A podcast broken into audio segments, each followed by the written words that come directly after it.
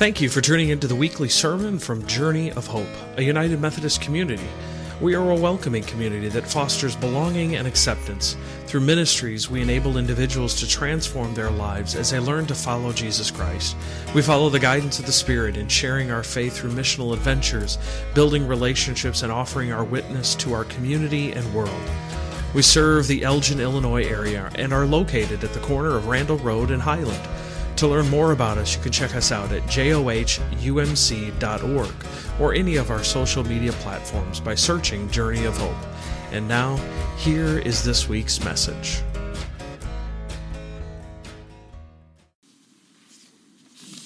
Please rise for the reading of the scripture.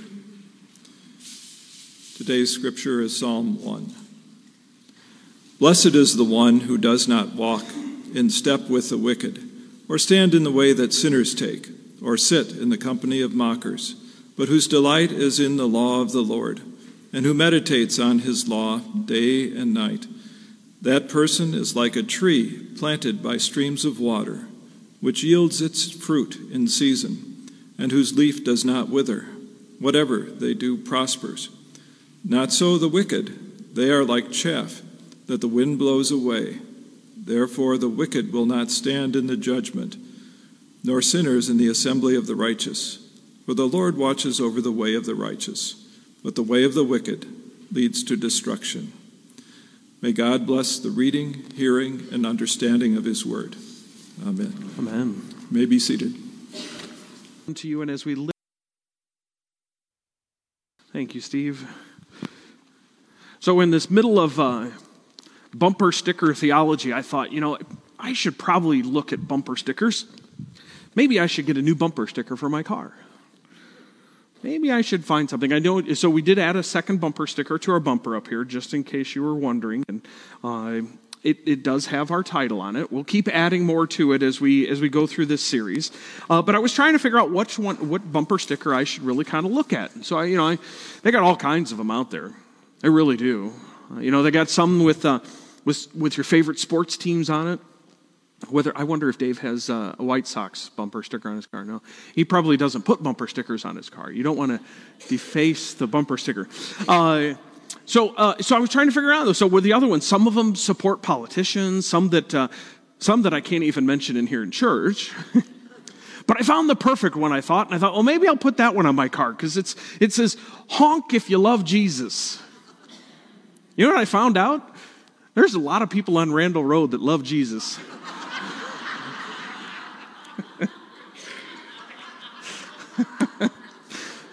Will you pray with me this morning? Gracious and Almighty God, God, we come striving to hear your word. And so, God, I ask that, uh, that the words that I speak would be your words, that it would be your message for your people. Uh, God, I ask that, uh, that you would truly speak to us today. All this I ask in your Son's precious name. Amen. So it's time to look at another bumper sticker and uh, that may or may not have a little bit of truth to it. You know, last week we talked about God closing doors and opening windows, and we learned that there might be some truth to that phrase after all.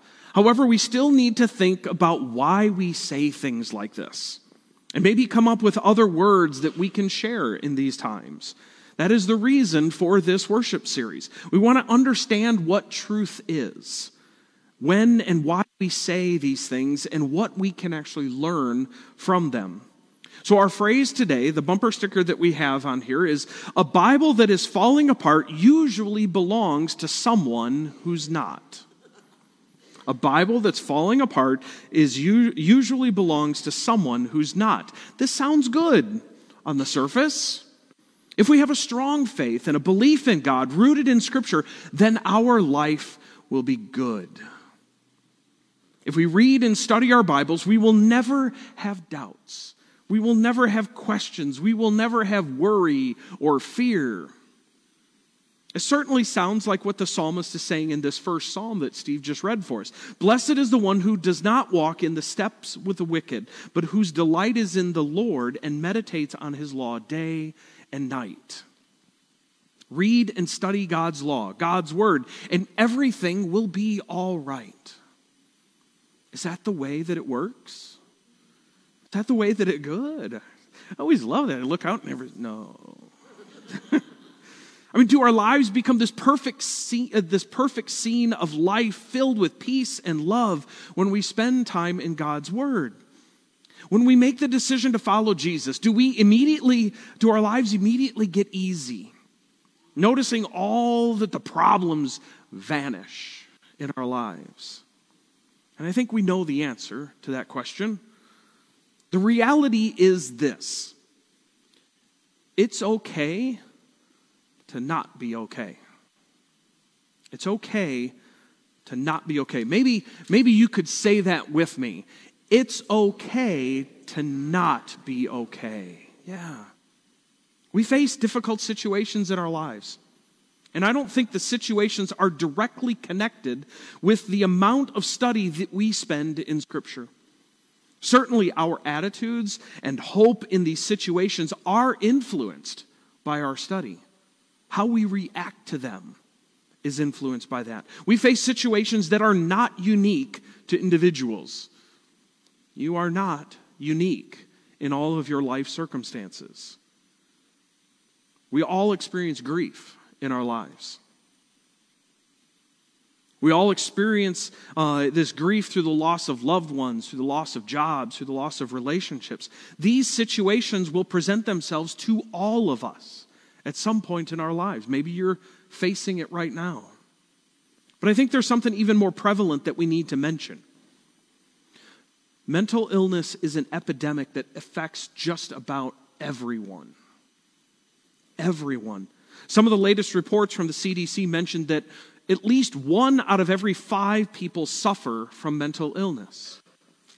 Whether that's depression, anxiety, or any number of other diagnosed uh, diseases. This means that everyone here probably knows somebody who's dealing with this, dealing with mental illness, or facing it even themselves. What does the church say about this? And how do we actually talk about it? Frankly, we don't do a good job at all about talking about it. Far too often, people in our communities feel like they have to have it all together to enter into a church building. If you ask many who are not connected to a local church, they will tell you that a church is for those people who have it all together. Little do they know. I mean, do you? Do you have it all together all the time? How many of you have a perfect life? I don't see any hands. Maybe you felt that way in the past. You felt like you had to get cleaned up in order to come to church. I mean, we always try to put on our Sunday best. We want to dress up nice, but do you feel like you have to get your life cleaned up in order for you to come to church? You had to have this exemplary, exemplary life in order to call yourself a Christian. That can't be farther from the truth. Jesus never said he came for the perfect. Find that in Scripture, please.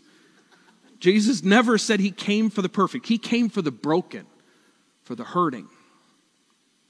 The church should be a hospital for the sick, not a space for the perfect.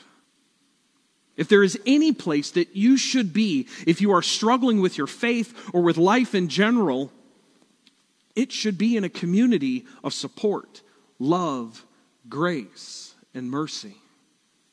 It should be in a church. That is what a church should be. Is that who we are? A little more on that in just a bit. But we got to get back to our bumper sticker here, because as we, as we did last week, we continue to look at times when we, when we say this phrase, why we say it, and what Scripture tells us about the partial truth found within our theology of our bumper stickers. And so, when do we say this phrase? A Bible that's falling apart usually belongs to somebody who's not. Well, like last week, this phrase comes out when things aren't going so well in our lives. The saying, while we feel like it should be a positive statement, usually will come out in a more negative way. I guess you could say that this is one way that people are gaslit. Now, if you're not really sure what I mean by the when I mention gaslighting, let me offer you a definition. Gaslighting is manipulating someone by psychological methods So they begin to question their own mental health. They begin to think that there's something wrong with themselves. They start questioning their own sanity, and this is simply through the words that are spoken. Telling someone that all they need to do is spend a little more time in Scripture to make their life better, even if there are extenuating circumstances or mental illness, is gaslighting. While it may be well intentioned in our words, maybe we should rethink this or rethink how we approach this. While we're on the subject of, of questioning the phrase, let's look at, at why we say this. At times, it's to encourage people to spend more time in study. We feel like we know, uh, we feel like we know what their study habits are, and we want them to increase their time. This may be truly an honorable thing to do. We should be encouraging people Shouldn't we? We should be encouraging them to, to study and grow in their faith. That's what I continue to do with all of you is just encourage you to study and grow in your faith. But we need to make sure that we are not doing it under false pretenses. Because another time that we will say this is when we are being judgmental. We feel like if people would just spend a little more time in Scripture, their life would be much better. If they could just do this. Again, we don't know all the circumstances that they are facing, the situations they're in. But here we are, pointing fingers, telling them that all they need to do is this, and then they will have, it will have a miraculous effect on their life. Knowing when we offer these words and some of the reasons why we say them, we find out what it says in Scripture along this theme. Our reading today that Steve shared with us was from Psalm 1, which was written as kind of this guide on how to read most of the other Psalms. But it does offer words of being blessed if we study and follow the law of the Lord. I guess that would mean that if we spend time in the Bible, we'll be blessed. But does that mean that we will not experience difficult times? Too often, I think we, we feel that way. That we feel that if, if it says this, that we won't experience those, those problems. Some will say yes. That if we spend that time, we won't experience those problems. But I think we need to look at this passage, at what it's speaking to us, in light of Scripture as a whole. Because Psalm 34 18 tells us that the Lord is close to the brokenhearted and saves those who are crushed in spirit. It does not say that if you just spend a little more time, little more time reading, you will be comforted. Nor does it say that you will not be brokenhearted. The psalmist tells us that when we are brokenhearted, God will be close and help us to not be crushed. 2 Corinthians 1 3 through 4 says, Praise be to the Father of compassion and the God who comforts us in all of our troubles, so that we can comfort others in trouble. God comforts us especially in the midst of difficult times when we might be struggling in our faith or just struggling in our life. If we are struggling from a negative self image or depression or anxiety or any other mental illness, God is there to comfort us. God will comfort us. I don't see anything in this passage that tells us that we must spend two hours a day reading and studying in order to receive God's comfort. I don't see words that tell us if we forget to do a daily reading for a couple of days that God will abandon us and let us struggle.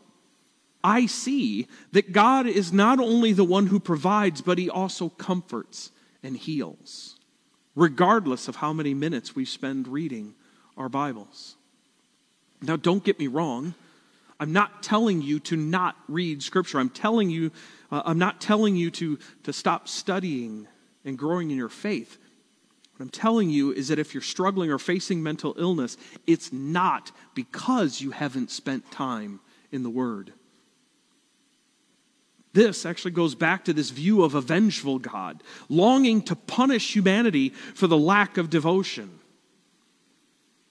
God is a God of hope, of grace, and love. When I read the whole of Scripture, I don't see the vengeful God of wrath that we sometimes see in the Old Testament.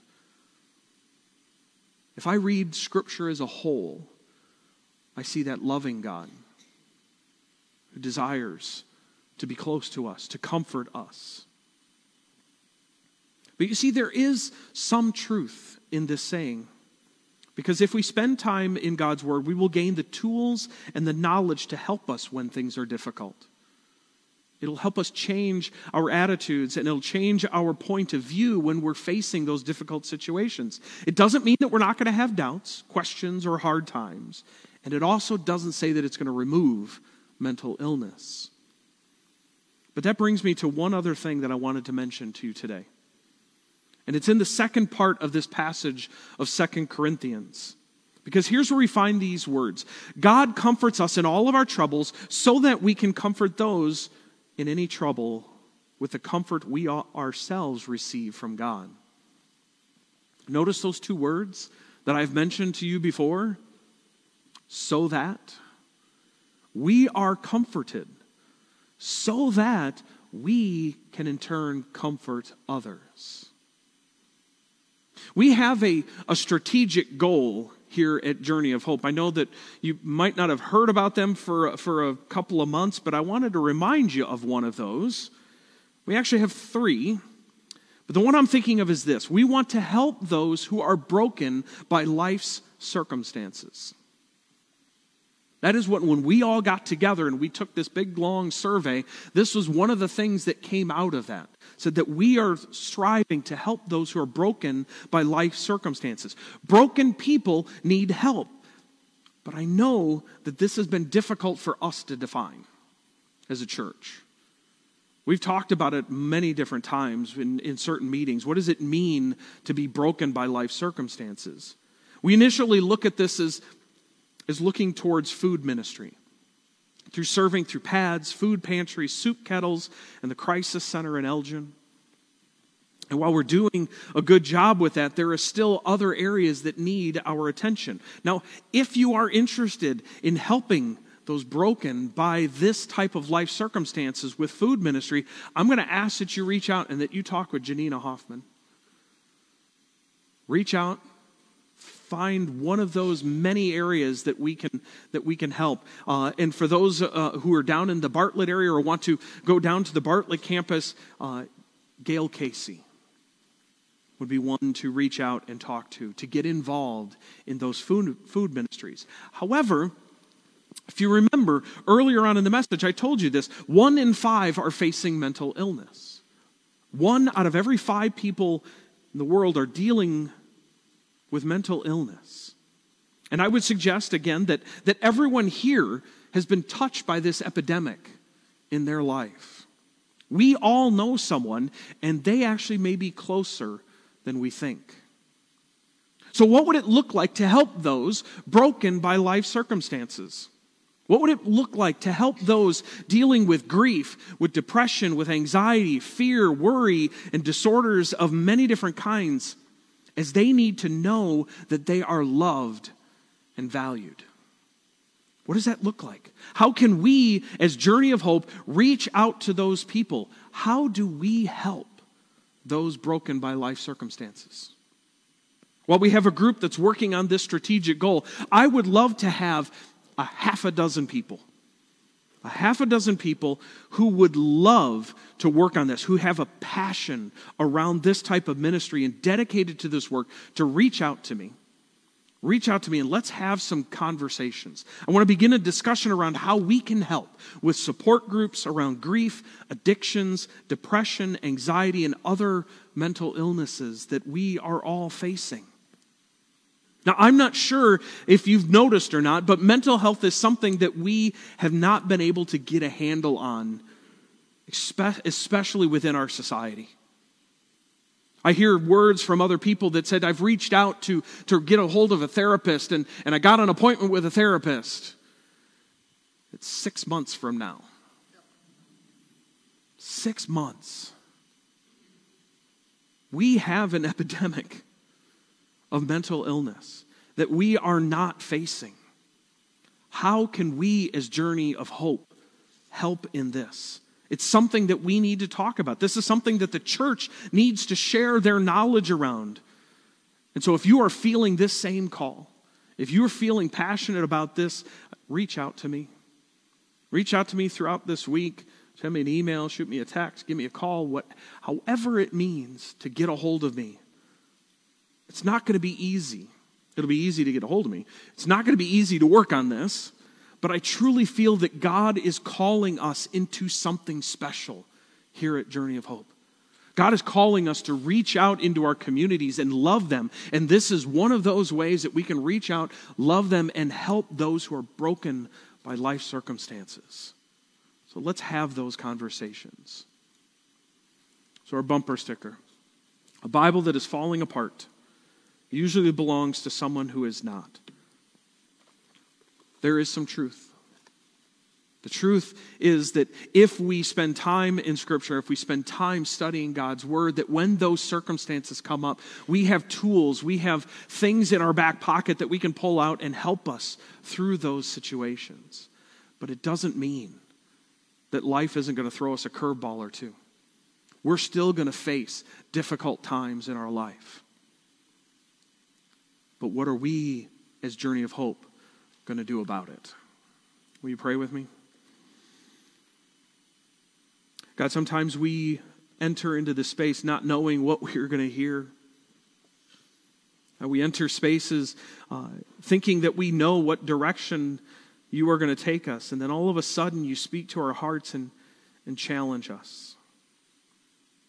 So, God, I ask that as we, as we hear these words, as we spend time uh, in prayer, as we spend time in Scripture, as we spend time with each other, that we would begin to look for new ways of helping those in the community, helping those within our community too, who are facing these difficult situations.